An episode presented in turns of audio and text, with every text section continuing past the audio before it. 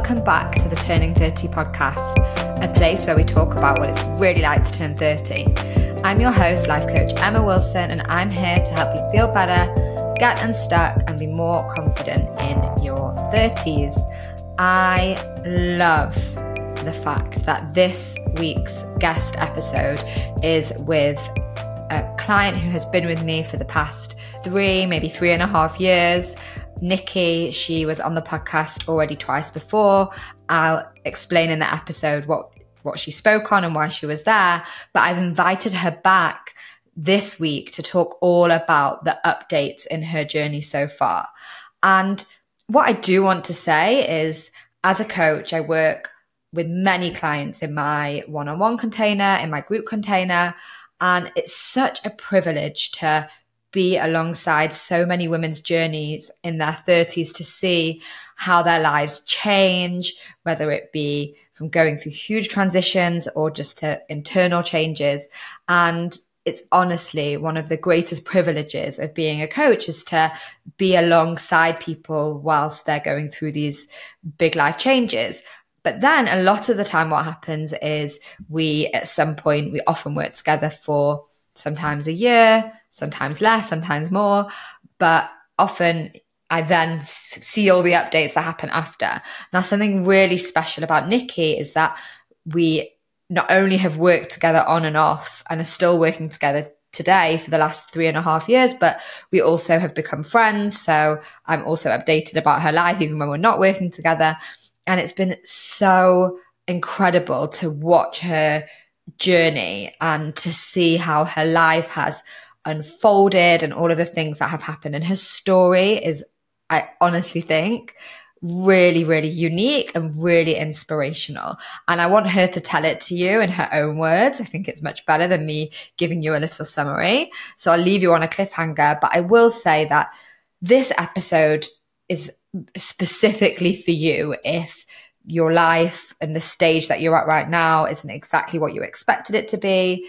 If you thought that you would have met somebody at a certain age or a certain point and that hasn't happened yet, if you have wanted to become a mother and it's something that feels far away for you.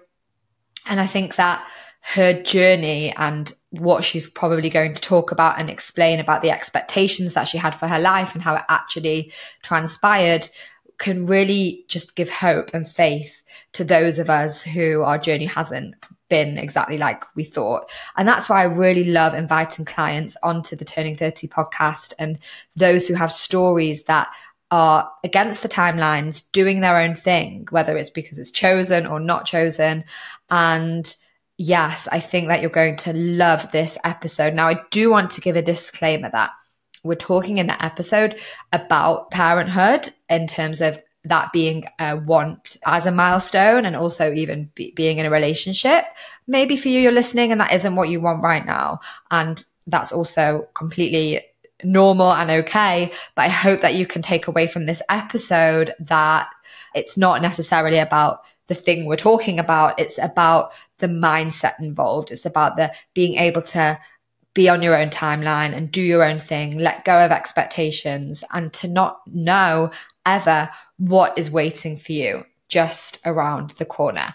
Now, in the episode, I am also sharing a life update that I haven't ever shared before on the podcast. So many of you tune into my Instagram and you'll probably have seen. But for those of you who don't follow me on Instagram and haven't seen, you're in for some nice surprises. So really hope you enjoy that episode. If you think that Nikki's story and my journey were to help any anyone in your life that you know who is struggling right now with the timelines and the milestones and thinking that they're left behind in their 30s then please feel free to share. And if you could go and hit like, subscribe, five stars on whatever podcast platform you're listening on. And if you're listening on YouTube, if you could also hit subscribe, that would be really great because I really want to get this episode into as many ears as possible. I just wanted to take a minute to let you know about an offer that I'm currently running for the whole of November for my foundations course, The Next Chapter. After coaching hundreds of one on one clients over the past seven years, I've seen which coaching tools work the best, and I've developed a very specific process that has helped all of my clients to build the next chapter of their lives. And as I know there are so many of you in my audience who want to do this work, you're really ready to step up and build your next chapters, but you don't necessarily need or want a one on one coach but you do want to have the benefits and the results that a one on one coach will give you. So, about two years ago, I packaged together all of these tools into a program that I called The Next Chapter. And since then, over 80 women have enrolled in this program. And it occurred to me the other week when I was reviewing all of my library of resources that I'm sitting on this gold mine of resources and I'm not sharing it with my audience and my listeners.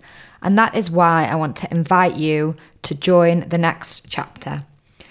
Just to let you know a little bit more about it, I use a three step process with all of my clients, and that process is reflect, accept, and take action.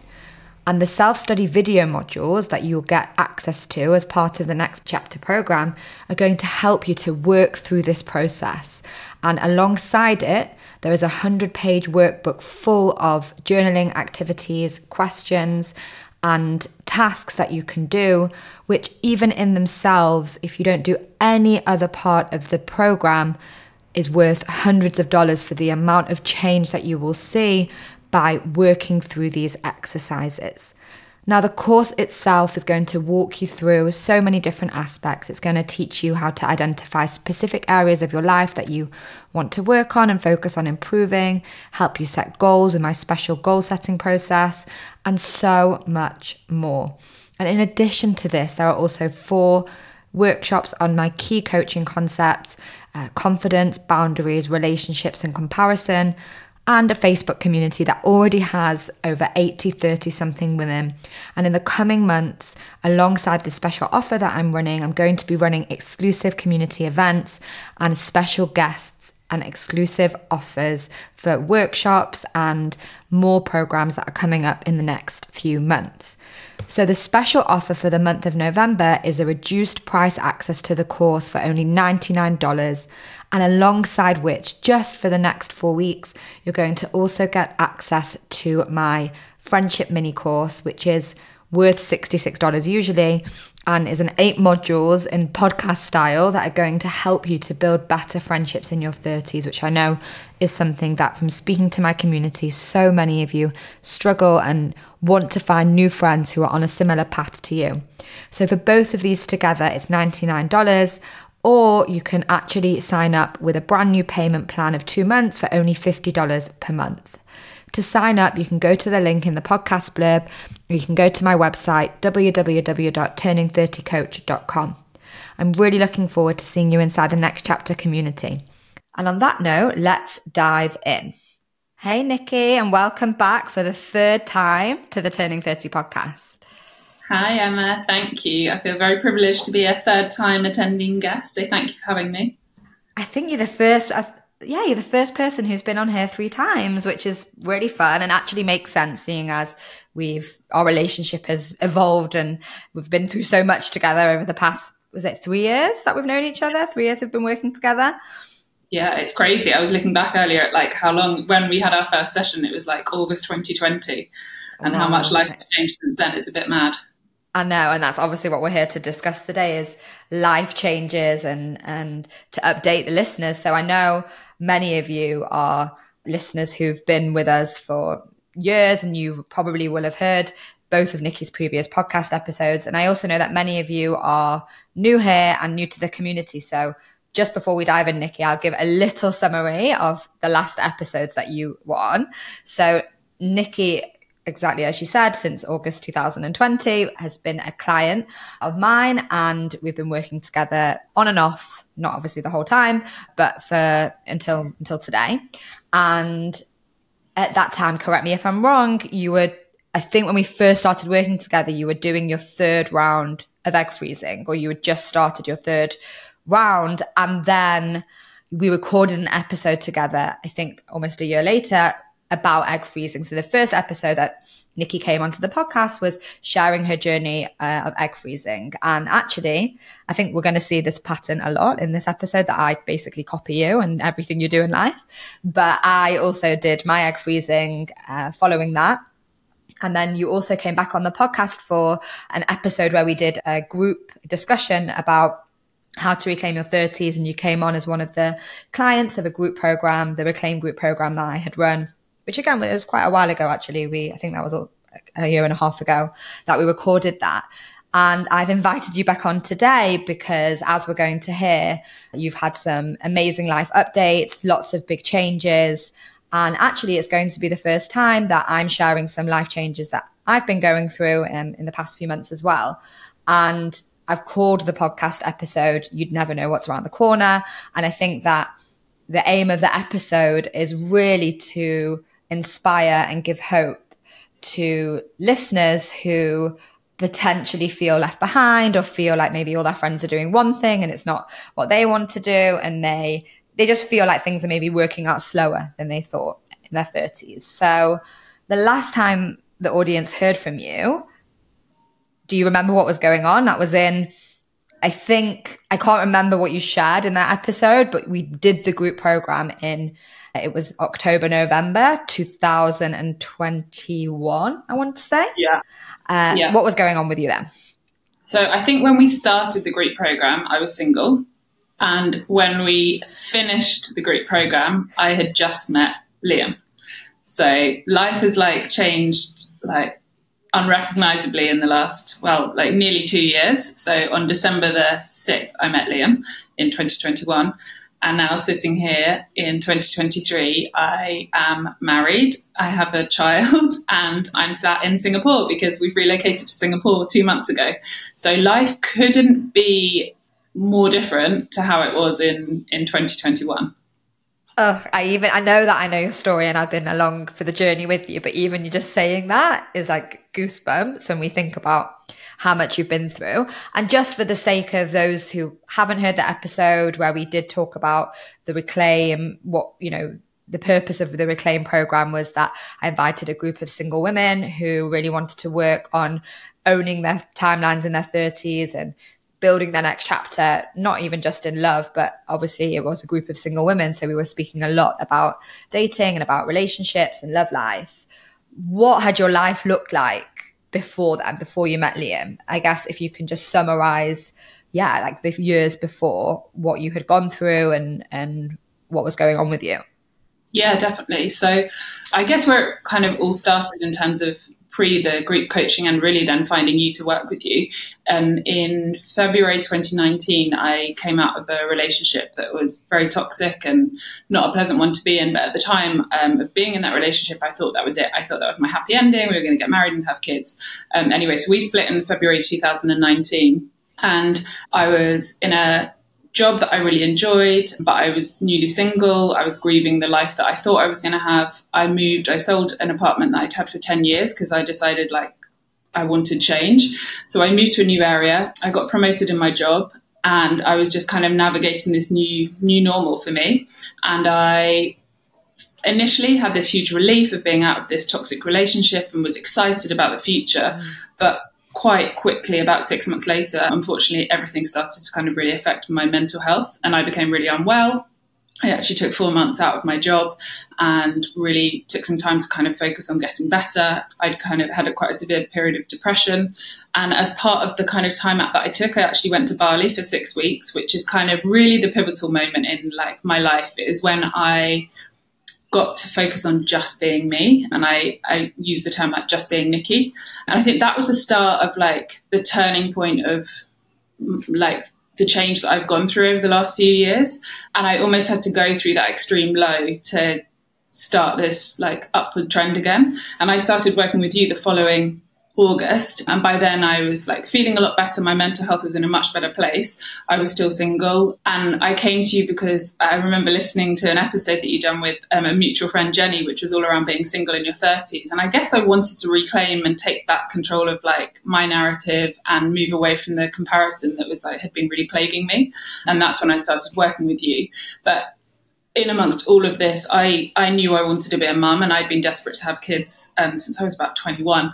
Now, being a mum much later, I'm like, how would I have coped at a 21 year old mum? But anyway, and so I then started the process of going through egg freezing. And actually, that came off a conversation that I had with three girls that I met in Bali who were American and they'd all done egg freezing. And it kind of opened my eyes to this thing where I was like, wow, okay, so I'm desperate to have kids. Here's a a way for me to do something about it and to like reclaim like control, I guess. Um, and so I started that process of egg freezing. And as you said, I went through three rounds of it. And it was quite grueling physically, emotionally, mentally. But equally, I had this huge sense of like relief that I'd taken control of things. And I guess I kind of given myself an insurance policy of having these frozen eggs in it may not pay out, but it was just reassuring to have it. And of course, in amongst all of this, we're talking about COVID times. So we were literally in lockdown. So I had a lot to kind of battle with of feeling like this, this loss of like not being able to be out there and meeting people. So it was a really like challenging period, but it was a time that I invested so, so heavily in myself and did huge amounts of work with you that was really transformative. And without being cringy, there is no way that had I not done the work with you, that I would be where I am today, like without a doubt. And that actually gives me goosebumps just saying it, but it's, it, it's really, really true. Like it was transformative and it allowed me to literally just be Nikki and learn that just being Nikki was enough. So yeah, mm. that's that's kind of my story up until now, where things couldn't be more different. Yeah, wow, I love that so much. And you know, again, because like I said, I've copied everything you do in life. We've been living parallel lives, but just on a bit of a delay. I also, when I went through this breakup from a toxic relationship, then spent over two years going through this personal change, this huge change, and also learning about myself. Obviously, I was doing lots of coaching, I was also coaching others, but it's just now we can look back when we're in the stage of life where we are now and have so much gratitude for doing all that work and for actually prioritizing that. And I just want to say that because I think a lot of listeners here are maybe still in relationships that they are nervous to leave because they're nervous to be single in their in their 30s or they've already come out of a relationship and they're struggling to be in that space of when will it happen for me and it's so easy to get into that victimy place that i'm sure both of us were in at, at some point but both of us can really testify to how important that time is. And now that I've met someone and I'm also on my journey and obviously you've your life has changed so much and you've got all the things that you you were hoping for that you were wanting. I feel this like almost this extreme sense of gratitude for that past version of me who was in a lot of pain and had a lot of healing to do and did have to invest a lot of time and and energy. And also again you you had Bali I had Costa Rica where I went for a few months. It was during covid and had a really life-changing experience. And I think that I as, as much as those times were challenging and hard and I wouldn't you know it's not like oh it's great to go through a big breakup and have the fear that you have around what's going to happen next. Wow i'm so grateful i have it. Like sometimes i want to cry thinking about wow i'm so pleased that was my path and I didn't feel like that at the time, obviously. You don't really feel like it, obviously, until no. you look back in hindsight and you can see. But do you feel the same, that same sense of like, I'm so happy it worked out that way? And it, you know, obviously, our life timelines weren't what we expected, right? For me, I didn't expect to be single at 35. It was like such a big smack in yeah. the face, if I'm being honest. But now that I'm looking back, I'm like, phew, I'm so happy that I was. Yeah, totally. And you know what? One of the things that's always stayed with me from when you and I were coaching, well, we still are, but during that period was I'm exactly where I'm meant to be right now. And I remember when you said it to me at first, I was a bit like, yeah, but I'm not because I want to be married and I want to have kids and I want all of this. And actually, like, you were exactly right. I was exactly where I was meant to be at that time because without having done all that work, I wouldn't be where I am now. And so there is a huge gratitude, and that's a really good way to describe it. I'm so thankful for everything that did happen to me, albeit some of it was really challenging. It got me to where I am today and to the person I am today. And I wouldn't have perhaps ended up in the situation I am in now, where I'm married and have a baby, you know, all of those things, had I not experienced those things in my life in the past. So, yeah, definitely a huge sense of gratitude. Yeah. Uh, can I ask you a question? When we did that work and we were doing those sessions about really finding that acceptance and finding that, you know, we practiced that specific thought of this is how it's supposed to be or this is where I'm meant to be. Did you believe it at the time or did you manage to accept it at the time or do you think the acceptance only came afterwards? I think when we first started kind of practicing that thought, I was a bit like, okay, I'll go with it and hopefully I'll get there. But it took me a while. And I think I can appreciate it more now in hindsight, obviously being where I am now. But I think it definitely gave me some comfort when we were working on that thought because I, I guess it was kind of like rather than focusing on the men, the negatives and what you said actually about the victim mentality, rather than being like, oh, I'm the only one of my friends who's not with someone and I'm the only one that doesn't have kids. Actually, it was flipping that narrative around and focusing on all the things I did have and the opportunities I did have. And that massively helped to kind of shift and to allow me to be like, actually, yeah, you know what, I am where I'm meant to be. And looking back, I don't regret any of the things that have happened and some of them I'm really thankful for. Like, for example, I said at the start, I wanted to be a mum when I was 21. I'm so grateful that I wasn't a mum at 21. And that's no slight on anyone who is a young mum. But for me, I wouldn't have got to establish my career in the way I did. I wouldn't have traveled. I wouldn't have had so many of the life experiences that I've had now that I'm super, super grateful for and I guess you you just have to trust. And in the moment, it's really hard. And like the worst thing people used to say to me was like, "Don't worry, there's plenty more fish in the sea, or you'll have you'll find your person." oh my god, those phrases used to drive me up the wall. But I hate to say it, and people will hate me for saying it, but it will happen. And actually, like trusting and believing in it, and and sitting in that thought of I'm exactly where I'm meant to be right now. I guess allowed me to then move forward with my life. Wow. I love that. And I want to share, like, I was thinking about if I asked myself that question, what I would answer. And I think it's basically what you were saying. But I think I worked on that belief a lot and I did believe it most of the time, but it did fluctuate. And that's why I wanted to say is that it's not like black and white. Like, I just decided to believe it and then I just believed it. It was like I led my life exactly like you said you did, trying to believe it. So finding comfort in those words and doing all the things like really focusing on on my business for example you were focusing on your career and and you know still dating and still putting myself out there and giving people chances and also traveling a lot and making the most of being alone and for me living alone which was like you know a big part of my of those years for me as well. It didn't mean that that was a constant for those over two years, I constantly felt that way.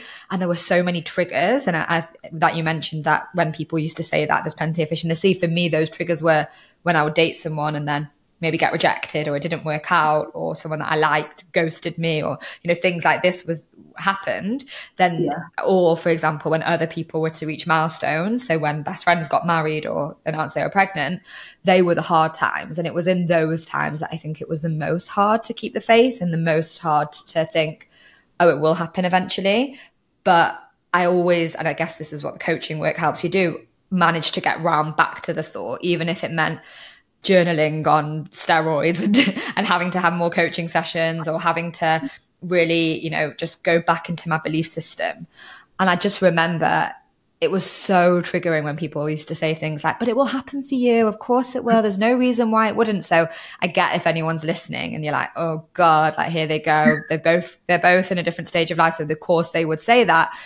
I think we both know how it feels to be on the other side. Like it's both of us haven't been in relationships for that long that we don't remember that really awful feeling of somebody who's got the thing you want saying to you, Oh, it will come, it will come, don't worry.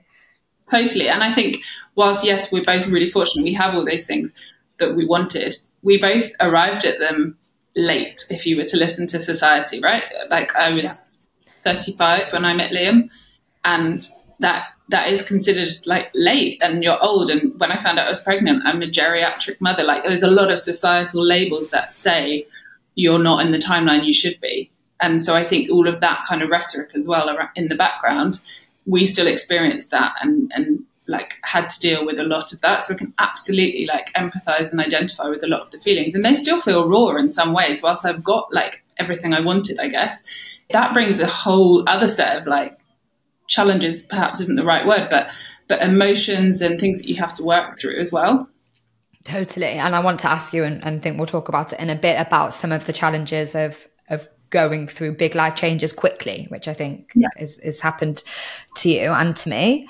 And I'm like being bold saying this and and it's no offense to anyone listening who is that person who tries to give words of comfort to friends that when they have reached the milestones and their friends haven't.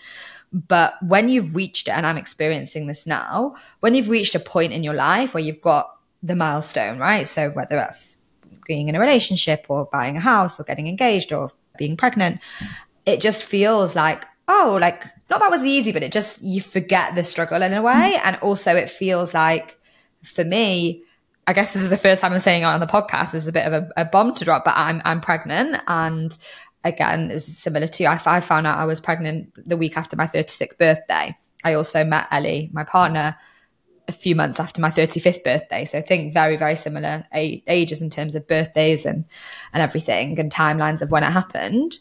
And I think that it's like, yeah, I did feel old when it happened. Like I did feel like waiting. And it also did feel like society was saying, hurry up. And I was also, could never imagine at the age of 25, 26, if you would have told me you will be a mother for the first time just before your 37th birthday, I would have been really surprised. You know, I would have been gutted, to be honest, because I genuinely just presumed that would happen, especially relationship before 30 or around 30 and kids before 35, if not like close to 30. But I think once you get to that phase, you almost forget that. So now I feel like I'm like in the middle of a teen pregnancy. I always say that people keep asking me like, you know, I've had a few questions about like, how is it to be pregnant at 36? And I'm like, I feel so young. And I just want to say that because I think that we can feel sometimes when we're single and we don't have those things, we can almost feel a little bit of animosity or a little bit of a lack of understanding from our friends who have the things. But now I'm on the other side of it so quickly from when I was on the flip side. I kind of want to say that you have to hold almost some empathy for that. Both sides need empathy for each other because I now feel like I look at my single friends and I'm like, yeah, but I know it will happen for them. And like, actually 36 isn't that old. And, you know, and if I knew it was as easy as just to get pregnant, maybe I wouldn't have even done it so quickly and all those thoughts. And it's like, yeah. I don't know. I'm getting a bit confused with what I'm saying. Apart from that, I understand now so clearly both sides. And I think that we don't want to forget as women how hard it is to be 30 to 36 and not have those things if you want them. Yeah. Yeah, definitely. And I think like, even now when I when I talk about the fact I was 36 when I had my son, I still do struggle a little bit with the fact that I was 36 when I had my son. Like, mm. in that I would have, in an ideal world, I still would have loved to have been a mum earlier on. Yeah. It, and that doesn't take away from the fact that everything I've said, like, I'm glad that actually things played out in the way that they did. But there is still part of me that's like, oh, but you know, like, I'm an older mum and, oh, I'll be 40 in a few years' time. And, you know, there are still like timelines still play out for me, even though like I've now like reached those milestones. And I think whatever stage of life you're in, actually, there's always going to be that next milestone. Like I keep freaking out about the fact I'm 40 in three years' time, and I don't know why, but there's there's something about like these like age related milestones that just is triggering, and I think that'll always be like something that I kind of battle against despite having reached some of those milestones because there's always going to be another milestone you want to reach so i think you can still empathize with someone who's going through some of those those thoughts and feelings because we've been there and yeah we've kind of experienced it as well. Exactly. And i think i can't remember where, where i've seen it on like an illustration or an animation or something on instagram but it's so true. There's always that next step. It's like if you're single, when are you going to meet someone? When you, if you're with someone, when are you going to take the plunge and get engaged? If you're going to get engaged, like when are you're going to have a baby, and then as soon as you have one baby, and probably this is happening to you, people are yeah. already saying when are you having another one? And it's like people even say it to me now, like you're going to have another one soon after, which is another uh, consequence of being 36 and pregnant yeah. is that people presume right that's it, you're just going to pop out however many children all at the same time, and I'm like whoa, whoa, whoa hold on, like this is not part of the conversation. But I guess it's just society's pressures for things to have to happen, A, in a certain order, and B, quickly, just because everyone yeah. likes to things to happen very nicely, neatly in a certain way. Now, yeah.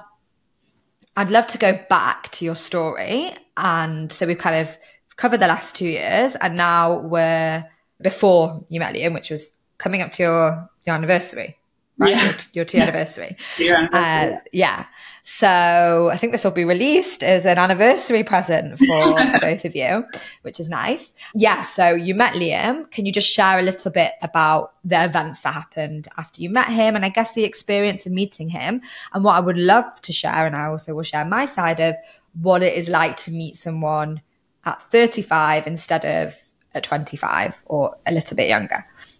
Yeah, definitely. So I actually signed up to a dating agency. First time I guess I've spoken about it publicly, publicly. And that was because I'd kind of tried all the dating apps and everything like that. And I was just getting frustrated. And the agency that I signed up for, it was actually a blind date that I went on with Liam because I basically kind of, when I briefed them of what it was I was looking for, my my brief was very different to perhaps what it would have been before. Before it was I guess more superficial. I was like, they have to be a certain height, they have to look a certain way, they have to be this, that, and the other, they have to have X status. And actually, when I briefed the agency, when who I then met Liam through, my number one criteria was I just want someone kind. Like that is the that is the number one thing that I wanted. So basically, Liam and I we went on a date on December the sixth, um, two thousand and twenty-one. Um, blind date. Couldn't find him in the bar initially, which is a brilliant story to recount to everyone because it was a it was a it was at the Corinthia. It was a bar with four corners, and he told me he was in the corner, but I walked past him twice. But anyway, we finally settled down for our first date. And you hadn't seen a picture of him at all, like it was completely blind. Is that the rule of the dating agency? That's the rule. I won't lie. I may have managed to stalk him, even though they didn't give me his full name. But I did manage to find him basically on LinkedIn. Thanks, LinkedIn. I'm sure they probably wouldn't encourage it for dating. But anyway, I had basically managed to find a picture of him. And Liam knows this, so I don't think it's a problem to share the story. But in the picture that he had, which was like 10 years old, he had like brown spiky hair. So when I went to the bar, obviously he didn't know that I'd stalked him, so he had no idea I thought I was looking for a certain person. And I was walking around this bar and I was like, there is no person here with brown spiky hair. Um, anyway, by the time I met you, I know, right? By the time I met him, he'd shaved his head. So he didn't look like his picture because obviously I was preset of like, this is what I, I should be looking for anyway, I quickly quickly found him, and then we sat down for our first date. And I remember like just thinking, oh, this guy seems like really genuine and like kind, and he was a bit older, and I, I knew all of that before I'd kind of met him. I don't think for either of us that that first date was like, oh my god, that's it, I've met the one, I've met the love of my life. Like it wasn't that like crazy sparks that I guess perhaps society or, or romance rom-coms would tell you happens. It wasn't that but and it wasn't a particularly long date either. It was in the midst of me being in a crazy crazy period of work. Um, so anyway i kind of remember leaving the date and thinking oh like he seemed like a nice guy like who knows if it'll kind of go anywhere. And then the dating agency do all the follow up with you. And I was like, yeah, I'd be up for a second date. And they said, oh, he's really interested and he'd be up for a second date. And by the way, the actual truth is that he actually said to them, I'm not sure she's interested in me, but if she wants to go on a second date, I would. So I was like, okay. Anyway, so That's he so interesting that he he right. perceived you to not be that that into him. Yeah, and I'm intrigued because, like, looking back, I feel like I was like quite present. But I guess because it was a blind date and because it was essentially a, a setup, you in those like in that first date, you're almost just like fact finding, and you know, you, mm. you haven't had the messages exchanging, like finding out about, about each other. I literally like didn't know like was, did he have brothers and sisters? Where did he live? All of that information you're kind of finding out anyway, he got in touch with me and said, you know, it'd be really nice to go on a second date. And long story short, but we didn't end up going on our second date until the 28th of December because I went down with, well, I had the COVID booster and had a very bad reaction, was really unwell. And then I got COVID and then it was Christmas. So I actually cancelled on him three times for our second date. And then we finally met at the end of December. And being totally truthful, I was a bit like, by then it had been so long and our first date had felt kind of more like, like I say, like a bit more transactional, like fact finding. So I was a bit like perhaps not thinking it was going to go anywhere. Anyway, I remember we met up and we went for coffee, and the poor guy, I only gave him like a two hour slot because I was basically meeting a friend for lunch meeting a friend for dinner. And I remember meeting him, and we just sat and had coffee. And I still really clearly remember being sat there and just thinking, oh my God, this guy is just so nice. He's so kind. Like, he just has this real, like, if anyone listening has met him, they'll, they'll know this. He's got this like kindness that like exudes out of him. Anyway, so we had this second date. I had to rush off to my dinner, and I remember texting him afterwards, being like, "Oh, it was so nice to see you." Anyway, then we got to New Year's day. We'd been texting a little bit the night before, and then we were just texting about like what were we both up to. And I'd just moved into a new house at this point. I'd left London. I moved to St Albans, and I basically just texted him being like, and he he always refers to this. I said just putting it out there, but if you wanted to meet up today, you'd be welcome to come come to St Albans. Anyway, lo and behold, he did, and I was really impressed that he put in the effort to come and kind of see me. And again, I just remember being sat there on my sofa, just being like, this guy is so lovely. He's just a really really kind-hearted guy anyway, so we continued dating for a while.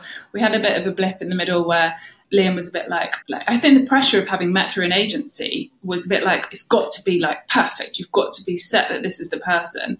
And yeah. meeting a bit later, I think you go in with your own life already quite established. And one of the things for Liam and I was Liam was very established in Barnes, and I just moved to St Albans. And apparently, I'd made very clear on our first date that I wanted to only be in St Albans. And so I think there was a few kind of reservations there. He was like, "Oh, I don't know if this is, you know, if we're on the same page." Anyway, we kind of continued dating, um, and I remember for my birthday, he took me away for a weekend, and it was the first time I guess we kind of moved from just kind of casually dating to be properly like a couple. And we had the most incredible weekend. And i still remember the post that i put on instagram just being like this man has shown me kindness i didn't know existed because kindness was definitely not a trait i'd experienced in some of the past relationships i'd been in. And so my birthday was april 16th and we found out we were pregnant on may the 26th i think it was and I should just be totally transparent. We have not had a conversation about trying for a baby, wanting kids. I remember actually early on, he did say, So, do you want to be a mum one day? And I was like, Yes, absolutely. Like, I've got nieces and nephews who I, I adore. And I said, What about you? And he was like, Yeah, I absolutely love like my nieces and nephews. But we'd never got to the stage of being like, Shall we have a baby together? So, we're what, five months in? And I we found out we were pregnant, and we weren't even to, like physically together at the time. He was in London, I was in St Albans when I did this pregnancy test. And I won't lie, my first reaction was, "Oh shit! I hope I can swear." By the way, because it was just it was a surprise. That's the only way to say it. And I, it was a lot of mixed emotions because I was like, "This is everything I've always wanted. I've been desperate to be a mum, mm. but happening in." Not the way I ever thought it would. I thought I'd be married. I thought I'd be, you know, have been with someone for, I don't know, two or three years. And suddenly, five months in, with this guy who I still was getting to know, and I found out I was pregnant, and I was like, oh my God, like how to react. And obviously, it was super early. I think I was only like three weeks pregnant. Anyway, so then had to go up to London the next day to tell Liam, and he was understandably shocked. We were both a bit like, what? How? And then I was like, you know, come on, we're adults. Let's, these things happen, kind of thing. But I guess it always looked at people who who find out they're pregnant unexpectedly and been like, how how would that happen to you? And there's me having it happen to me. anyway. But the thing I just love about the story is that, and this is why you're on the podcast because you had worried so much about fertility for all yeah. the obvious reasons and you'd done the rounds of egg freezing and everything and then it was like the universe just saying to you and i really believe it like nikki don't worry like yeah. you're fine and I, yeah. and I want to say that and maybe we'll talk about this after, after you finish now but there's just so much rhetoric around if you are 36 you have to try for a year to have a baby and so much of the, you know because we hear a lot of stories and obviously there are lots of women who do struggle and i do yeah. not for one minute want to belittle that and say you know i know so many people out there at every age can struggle with fertility but we very rarely hear this kind of story where it's like you've gone through rounds of egg freezing you had thought it might take you a long time to get pregnant. And look, look what happened. Like you said, it was a surprise and wasn't like you were trying to conceive. So I just want to almost like pinpoint that of the story, yeah. how wonderful it is to hear. And I think there's not enough voices out there saying these stories and how obviously it completely threw both of you and you weren't, you know, didn't, like you said, anticipate it, but like universe. Yeah. The world, the, the yeah. world works in mysterious ways. Totally, and and you're so right. And I remember sitting in the um, clinic where I did my egg freezing, and this doctor very coldly telling me, "You've got low egg count. Your biological clock is ticking. Like you need to like freeze your eggs now." And I literally moved within four weeks. I think I started my first round of egg freezing, and I look back and I'm like, "My God!" Like, and I'm super grateful for it. Like we fell pregnant without perhaps intending to and without having to really like try that hard and it was something i guess when that was that was all part of the like emotions that were factored into like when i found out i was pregnant it was like okay, I'm dating someone new. Like, we haven't even talked about this. But also, I was pretty much told that I would struggle to conceive. And here it is happening, like, much more easily than I ever anticipated. So it was a real mix of emotions, I guess, of like shock, surprise, happiness, fear, so, so many mixed emotions. And I feel like that kind of almost that catalyst of finding out we were pregnant was what kind of cemented mine and Liam's relationship. We obviously had to have some pretty challenging conversations of like, okay, we don't even live together. We haven't even talked about being parents. Like, this is a huge kind of curveball. And we had to just be like, are we secure enough in our relationship? You know, we'd only been going out for five months. Like, especially as society would tell you, you need to be dating for at least a year or two, then you get engaged, and then you think about having babies. So it was like, wow, timeline's completely backwards here. But we were both being that bit older, we were able to have what Liam refers to as awkward, brave, and kind conversations. And mm. like one of Liam's best traits, as well as his kindness, is he is a phenomenal communicator, and he has done lots and lots of work. He works with a coach, so I'm very lucky. He's very, very emotionally intelligent and mature. But that kind of started this pattern for us of let's lean into these conversations. Let's lean into the fact we might be doing things differently. Like you've always wanted kids, I've always wanted kids. Like let's go with this, and, and we made a decision basically there and then that we were going to go ahead and that we it would be the right thing to do to move in together. Liam hadn't met my parents, by the way, I should caveat at this point, and he'd been a bit resistant because he was like, you know, we need to be more set of like, is this it kind of thing.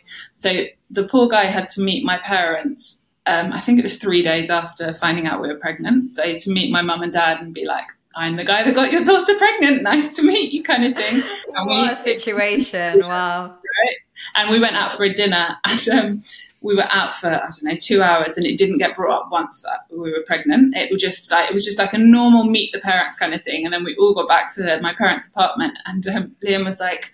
I think we should probably address the elephant in the room, you know, like we're pregnant. So, and he, again, he navigated that conversation brilliantly. But, oh, you know, every, again, everyone already know, everyone already knew at that point, but no one was saying anything. Yes, Exactly. Oh, yeah. So my parents knew. Yeah, yeah. No, they knew. Liam's parents knew, but basically my parents were like, it was it's for you and Liam to bring up. They didn't want to yeah. kind of add any pressure. But yeah, it was like again against the timelines. It was backwards, right? It, it, meet the parents after you find out you're pregnant, kind of thing. But you know that was well, just I also.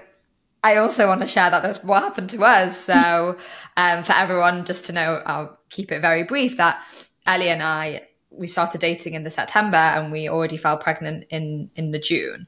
And so we'd been together. It was a little longer than you and Liam, but it was um, like nine, ten months when we when we fell pregnant. And it, it was a little bit different because we had had those conversations of saying that we were ready to start trying, and we actually had decided that kind of against both of our cultural backgrounds and our religion that we would not wait until we got engaged and married just i guess that is age related. I, I'll, I'll, be honest that it was related to the fact that i was already coming up to my 36th birthday and we were like listen if we're going to get engaged probably won't be in the next month or so. Will be within the next six months to a year. And we wanted to have some time to plan a wedding at least a year. It would be an abroad wedding so family to be able to book flights and everything. And then i was like then i'll be 38 and i knew i had okay fertility from from my tests and egg freezing but it just still felt like this arbitrary like we're just going to do this and then this and then wait a year and then and I said we both had decided that you know what we want to be parents and we're ready and it all just it happened within the same it was like the quickest manifestation ever like we had the conversation and then within three weeks we were like with a positive pregnancy test so because I live abroad and because Ellie hadn't been yet to visit my family. And actually, funnily enough, we started dating on like the month that all my family came to visit me. So they didn't meet him yet because I was like on the third date with him. And so no one had met him. And then it was funny because I got onto FaceTime with my mum and I just had the kind of the first scan that you do to check, like the first ultrasound to check that there there is a baby there. And that was it, like it's called it was at like uh, I think six or seven weeks where you first see the heartbeat. I don't know if you have that in the UK, but but you have it here. And when we did the thing, I took a picture of it and I literally got on FaceTime and I was like, Mum, I think it's about time that you met Ellie. He was we were literally coming back to to visit the family a week later, so he was going to meet them anyway. But I wanted to tell my mum before how sick I'd been feeling because I knew that she had to buy like yeah. lots of crackers and lots of specific sweets and stuff that I needed for the awful symptoms of the first trimester. Anyway, so I wanted to tell her, and it was just so hilarious because I went got the phone and I went, this is Ellie. And he's like sitting there and he's like, hi. And they're like, hey, and i had like a few like awkward like conversation bit of, you know, uh, back and forth, small talk. And then I went, mum, just check your WhatsApp. And then she opened it and it was a picture of the, of the scan. And it was literally like, here, meet my partner. Oh, by the way, we're having a baby. and her face, I've got this photo of it, literally her mouth, she was like, she couldn't believe it. And I'm like, I know you have, um, you your parents already have grandchildren, but I'm the first one in my family to have yeah. kids. And my mum and dad have been, when I say gagging to have grandchildren, it's like all they've ever wanted. And it's like they make digs at me all the time. And though she was just couldn't believe it. But it was that exact same thing of doing things in the incorrect order. And like, yeah, they met when they first met Ellie, they loved him when he came to visit. And then afterwards I was like, but did they love you because you already knocked me up or, or was it true love so yeah it was just funny story and i think that's why both of our stories are interesting to listen to because although it is becoming less and less i'd say more and more common to get married uh, after having kids. Like we know that it's something that as generations and time goes on that's happening. I'd say 90% of the people that i know don't do it that way around. And we both yeah. did it in in the opposite order. Did you yeah. feel did you feel the response of other people from that? And and i guess how was your perception of doing things quote unquote on your own timeline yeah so it's interesting in terms of the response that i received from people I, I guess I was worried about like sharing it with friends and family of like people being like, oh my god, you've only been together for like five months. Like, are you mad? Like that's crazy. Like why are you doing this kind of thing? And actually, their response was the complete opposite. Everyone was just so happy for me because I think they could see in the relationship that I was developing with Liam the contentment that it had brought me. Um, and for those that had met him, they were like, he is just a really, really great guy. And I think also they were just like, a lot of my friends were like, "This is it's just your time, like it's meant to be." And I, I think I was more worried about communicating it than other people. And actually, I don't think anyone asked me or, or kind of gave any kind of like, "Oh my god, isn't it a bit soon?" I had, I had and I know you had the same. Like lots of people ask. Or, or actually, no, sorry, no one actually has asked me, but I feel like lots of people wanted to know was the baby conceived with frozen eggs? No, obviously it wasn't. It was it was a surprise. But I guess yeah, I just received a really positive response in terms of how I felt about like the timelines and maybe because I was 35 at the time, I think I had perhaps already decided or reached acceptance that I may well have children before I get married, if I got married at all, because I think the whole concept of needing to be married was no longer of significant or, or, of such significance to me as it had been before. I was a bit like, actually, if I'm going to spend my life with someone and have a child with them, I don't need a piece of paper like to to make us committed or whatever it might, however you may look at it. So I guess yeah, maybe I'd already reached acceptance because similar to what you said, I was like, well, I'm 35, so actually, if we you know if we did things conventionally, we'll get engaged in like two years, then we got then we get married and then we'd have a baby. And i was like well then i'll be like 39 40 and actually that felt too late for what i wanted. So i think i'd reached acceptance about the timelines but more being a bit precious about the fact of like oh my god we've only been together for such a short period of time. That was perhaps a timeline that i was a bit like oh my god is this crazy?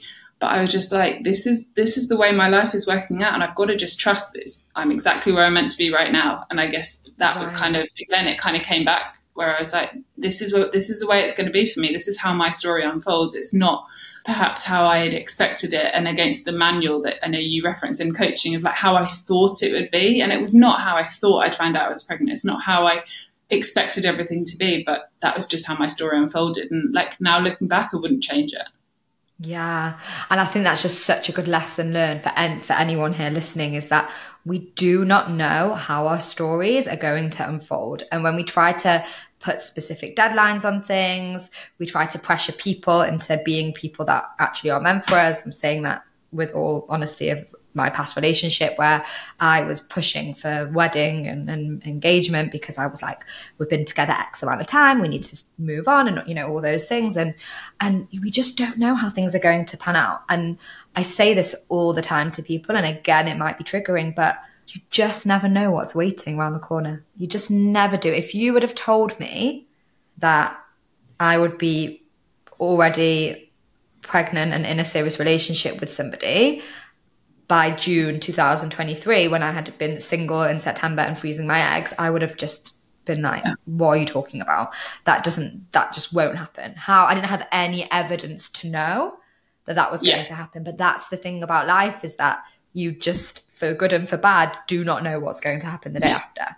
And actually, I started a new, you know, I'm really trying to keep all my Instagram content and majority of my podcast content as it was. Obviously, I'm in a different life stage now and going through something different, but I've made a promise to my audience and, you know, my community that it's not going to turn into talking just about babies or anything. So I set up like a mini side account called Turning Pregnant instead of Turning 30. And I've, you know, invited people if they're interested in knowing a little bit about being pregnant at 36 and following my story that I'll be sharing some posts there. And I was doing a Q&A and a lot of people sent messages, sent questions asking uh, lots of things about, like you said, did you use your frozen eggs and how hard was it for you to get pregnant and what are the biggest changes you're experiencing and you know did you always knew this was going like to happen this way and everything and somebody asked me a really good question. They said, "Do you experience guilt? You know, mm-hmm. for going through this? Do you?" She said, "I experienced guilt as somebody who really wanted it and didn't have it, and now I have it. I know how other people feel."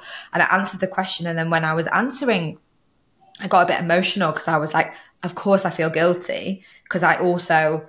Remember sitting in the room in September. I think it was about three days before my egg retrieval. It was the day that everyone's kids went back to school, like the 5th of September or something.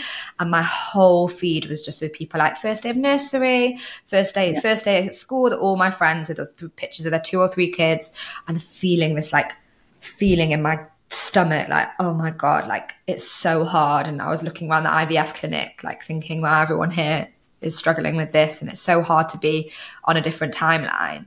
And then thinking that I wrote that literally nine months before being going to the doctor's office and, and yeah. having the positive pregnancy test and everything. So yeah, it's just to echo what you said, like it's you, you just don't know what's going to happen. And we have to just almost come to terms with and come into deep acceptance with it will happen the way it is going to happen. And there's almost like this element of having to surrender control and let go yeah. of how you thought it would be, how you thought it would feel, which is I know something yeah. that you've also been thinking a lot a lot about. Same, same for me as well. And to just let life happen in a way, which yeah. is, is is weird to say. Yeah, no, totally. And I think also like what your expectations of how it will be I had huge expectations of what being pregnant would be like because I had wanted to have a baby. I'd wanted to be pregnant for so long. And I found pregnancy really, really tough. I didn't have an easy pregnancy at all. I was really unwell. I had chronic migraines for, I think, like 16 weeks. I then had severe pelvic girdle pain, which meant I could barely walk. So I think I probably enjoyed in total about three weeks of the pregnancy. And I'd I'd imagined that it would be the most amazing experience of my life and I'd love every single second of it. And that isn't the reality. And so even when you get to these life stages that you've craved so, so much, actually it doesn't mean that they're going to be perfect. And, you know, your expectations versus reality are two very, very different things. And I guess I just had to sit in that and keep reminding myself like how grateful I was to have fallen pregnant but to also recognize that like from what, what you see from the outside isn't always what's going on like from the outside anything like you know if i posted a picture on instagram or shared a picture people were like oh my god like you're blooming you look amazing and deep down i was like i haven't left bed for three days because i felt so horrendous and that definitely took me a while to kind of get my head around like it not being as I expected. And the same with like then going on to be a mother. Like I'm, my son Arlo is now 10 months old. The experience of becoming a mum is totally different to what I thought it would be and I just didn't perhaps envisage it to be to have the feelings that I've had since having a child because I didn't know what it would be like. But I think it's just accepting, like like you say, you just never know what what is around the corner. You also don't know how like how you will experience something because everyone's experiences are so so different.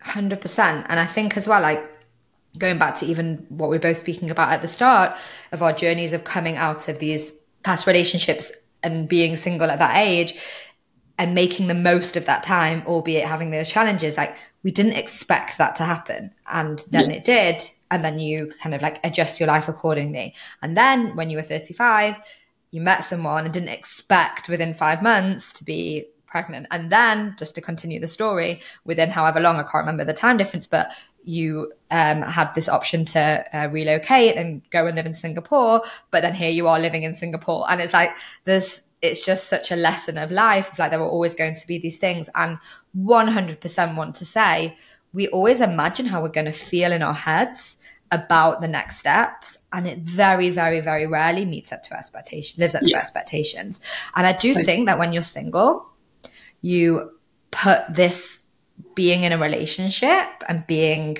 in a partnership on this huge pedestal like if I can only just meet that perfect person and have a life partner and live with someone and have the all the opportunities and the the steps that come with with that, then I will feel amazing. My life will be amazing. Now it's not amazing and it will be. I definitely I did that, I always kept myself in check because I knew. I knew from coaching people, by the way, that yeah. I coach single women and women in relationships, and I knew that your mental state, your mental health was not directly correlated to being with a partner. But yeah.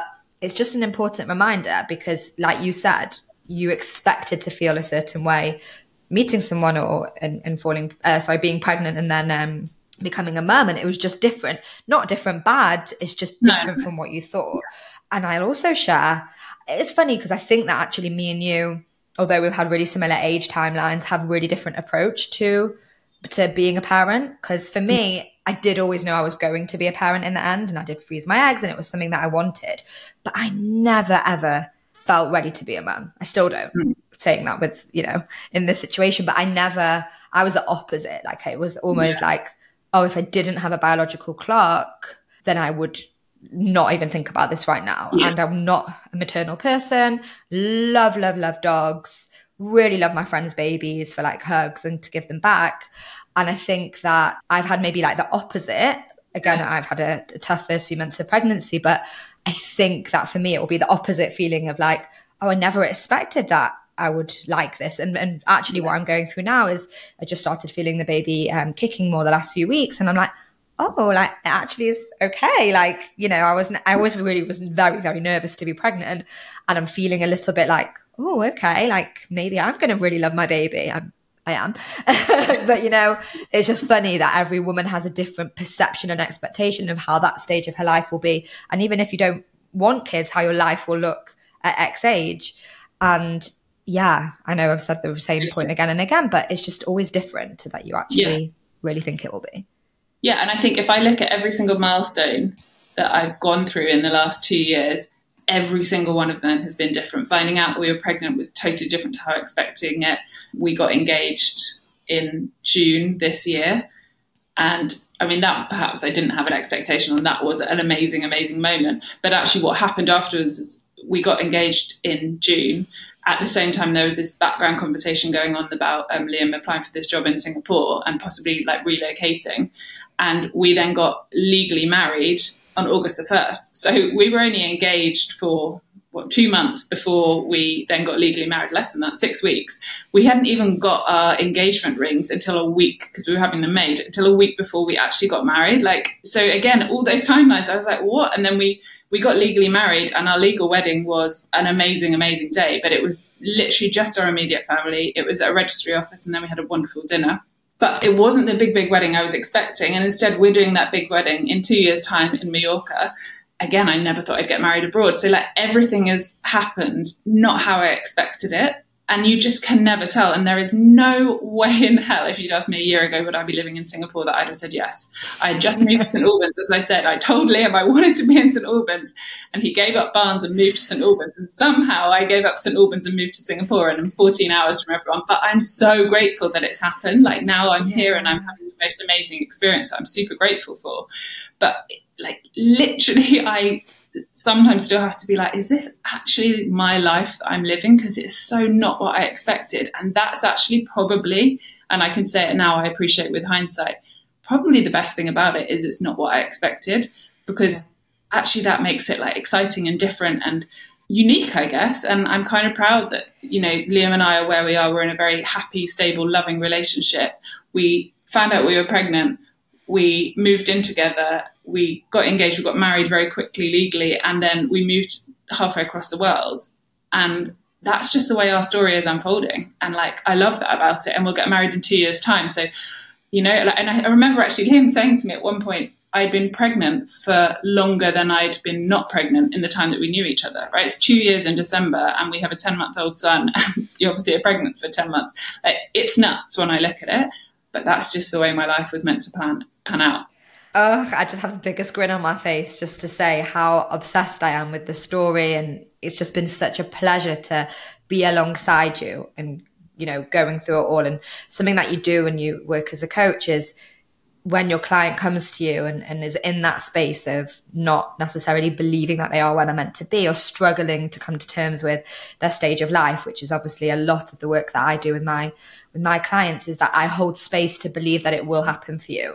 And it's like really giving you that confidence that I know you did you took that and you obviously created something amazing for yourself even before any of these things happen. You know, you really did grab that opportunity to be authentically you and, and just to be Nikki and to do all of the things. But I did know that eventually your story would you would you would reach the goals that you wanted and your life plans would pan out. And it's been so just fun and amazing to watch it actually happen and see how gracefully you've worked through big challenges, you know, big, big things, like you said, big conversations. And you are obviously you know it's it's great to see with you with a partner who's also so into personal development and coaching and and like you said so communicative. And yeah it's just it's just amazing. And i think it's such a good example. And that's why i invited you back on to update the listeners to update everyone who follows turning 30 and, and knows who you are we obviously you've been as a, an honored guest and i'm sure people you know know both of us now um through the through the community and yeah, it's just you're such an inspiration, and just thank you so much for coming on and so vulnerably sharing, I guess, all of your story and and like authentically telling people how it how it was and how it's been for you. I guess the last thing I just want to finish on is what piece of advice or what would you say?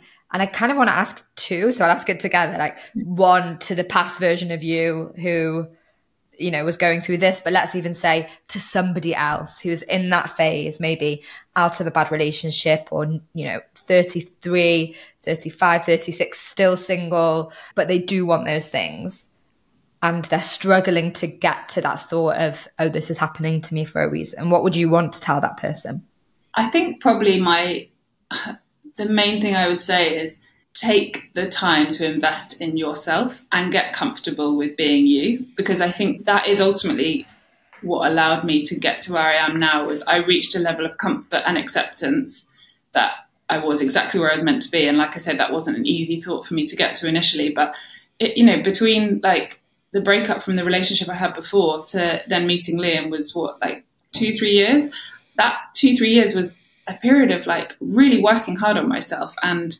working through like some limiting beliefs that I had and, you know, all of those kind of things. So I think investing in yourself is the most rewarding thing you can do. And also, I guess, mapping out what it is you want. Like, I mapped out that I really wanted to be in a relationship, I really wanted to have children. And the two things that I did that were within my control was I phrased my ex and I signed up to a dating agency. So I guess manifesting for want of a better description, like actually put out into the world what it is that you want. Like do the things that you can control that make you feel better.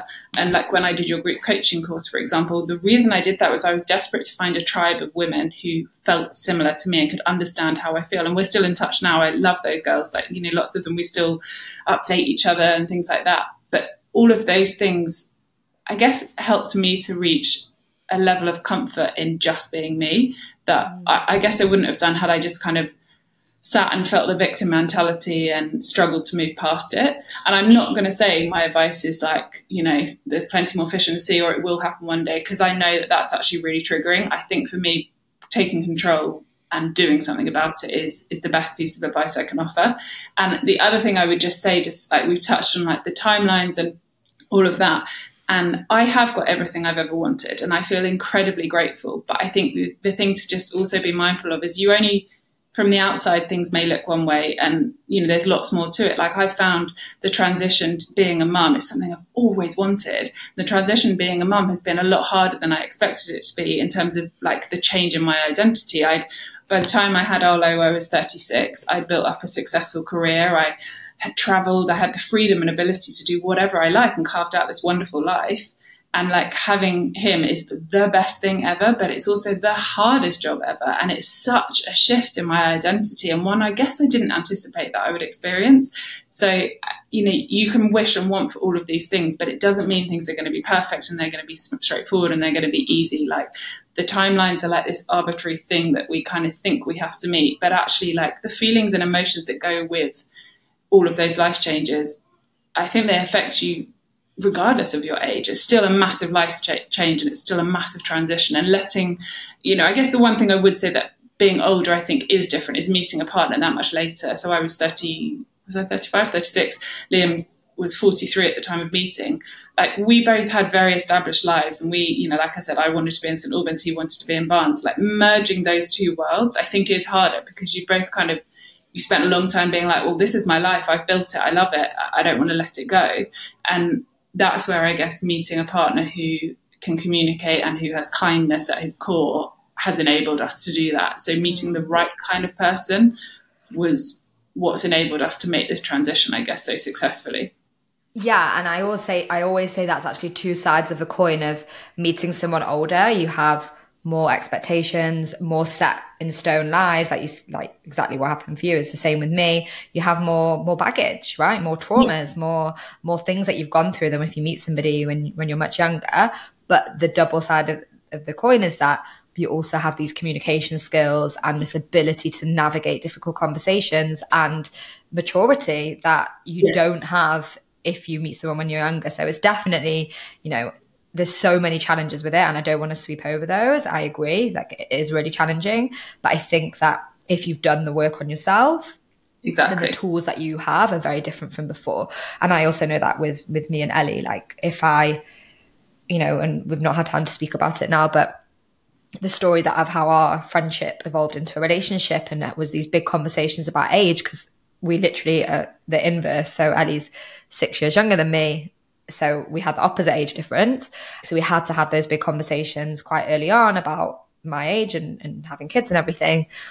It wouldn't have happened. It wouldn't have happened if it was for me five years before, because I wouldn't have had the ability to deal with it and the the maturity and the, the, the communication skills to actually deal with it and, and him also. So it's it's really important in meeting somebody or knowing that when you meet somebody when you're older, like things are different and our priorities change like and i love and what you said about you wanted kindness and that was so important for you and you hadn't wanted that before. And for me it was like very much the same with emotional intelligence and maturity. Yeah. it was like the next person i'd learned from my last relationship like the next person i meet i have to be able to like fully bring myself to the conversation and, and that he has to as well. So yeah, yeah oh, I feel like we could carry on talking forever. There's so much to say. I feel like I've, I've, got even more questions that I want to ask you, but I'm going to leave it because we've already been uh, recording for an hour. But Nikki, again, just want to thank you so, so much for coming on for the third time. I'm sure you'll be back for more soon. And just like congratulations for everything that's happened. And yeah, thank you everybody for listening. And I'll see everyone on the podcast next week.